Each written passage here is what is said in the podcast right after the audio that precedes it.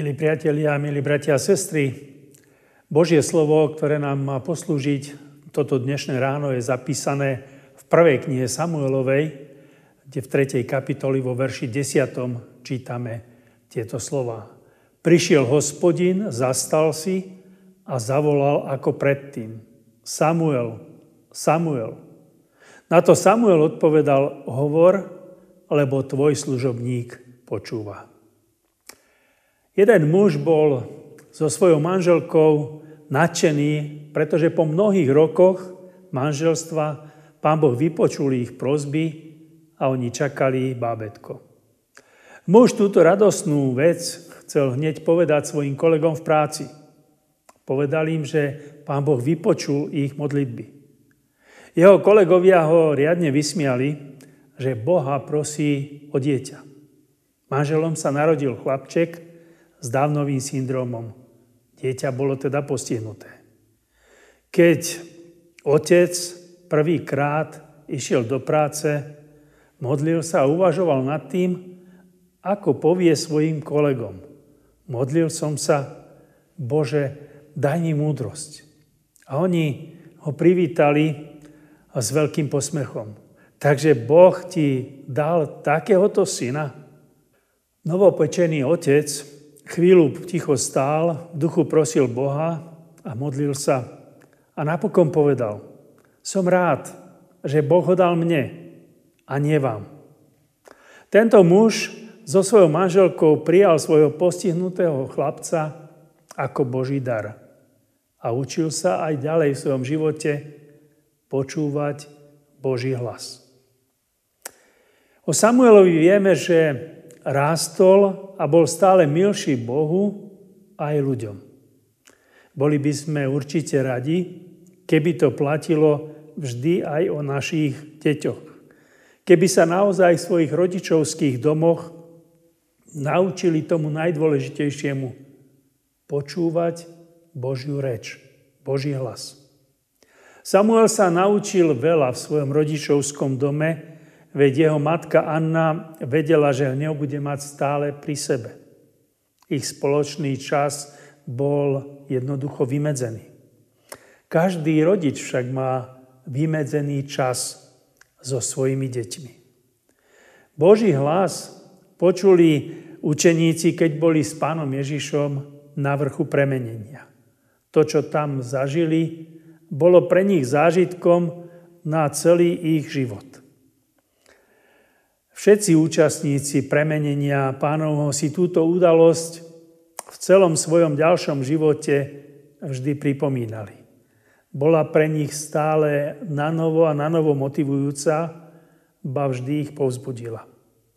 Apoštol Ján bol vo vyhnanstve na ostrove Patmos, ale ani hluk sveta neprehlušil hlas Pána cirkvi, a tak Ján mohol zaznamenať dôležité posolstvo pre cirkev, pre jeho dni až po koniec sveta.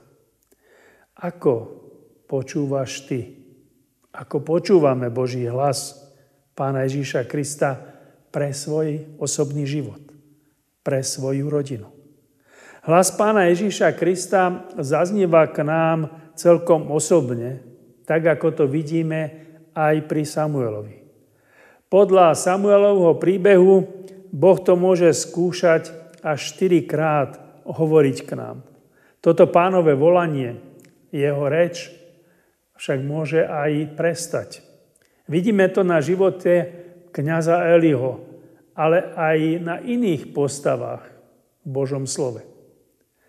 Pánovu reč nám môže sprostredkovať aj niekto iný. Môže nás upozorniť na to, že Ježiš je naozaj živý Boh, ktorý stále hovorí, ba chce konať aktívnu úlohu v mojom, tvojom živote. Mladého Samuela vedie k počúvaniu Eli aj napriek tomu, že k nemu už Božie slovo neznelo. Ak naozaj chceme počuť v svojom živote Boží hlas, mali by sme vždy byť v spoločenstve cirkvi. Všade kde sa zhromažďuje Boží ľud. Mali by sme byť vždy tam, kde zaznieva Boží hlas aj v našej rodine. Ako môžeme vnímať Ježišov hlas, ak súčasne chcem počúvať aj hlas tohto sveta, je naozaj ťažké. Mali by sme nad tým premýšľať. Čo je pre nás dôležitejšie? Ten Boží hlas alebo hlas Pána Ježiša Krista, ktorý k nám zaznieva veľmi osobne, alebo radšej máme ten hlas tohto sveta? Samuel rešpektuje staršieho Éliho a nie je mu to ťažké posluchnúť. Jeho mladosť mu nezobrala ani úctu, ale ani súdnosť. Počúva Boží hlas a túži byť poslušný Božiemu hlasu. Samuel sa ohlásil tak, ako mu radil Eli. Hovor, lebo tvoj služobník počúva. Služobník v starej zmluve je to isté, čo sluha v novej zmluve. Alebo ak niekto lepšie rozumie tomu, čo sa v našom slovníku používalo, paholok, teda človek, ktorý je celkom k dispozícii Pánovi. So svojím časom, vtedy, keď sa mu to hodí, aj vtedy, keď to nie je zrovna príjemné. So svojimi schopnosťami, so svojou telesnou aj duševnou silou. Samuel, ale aj mnohí služobníci Pánovi takto svoju službu zobrali a plnili. Samuelova vernosť byť poslušný bola hneď na začiatku jeho cesty s Pánom veľmi preskúšaná. Veď ohlásil súd nad Eliho synmi a nad jeho pokolením. Byť poslušný Božiemu hlasu nie je vždy rovnako príjemné. Neraz by sme chceli túto Božiu reč nejako zjemniť, alebo Kristov hlas radšej prepočuť.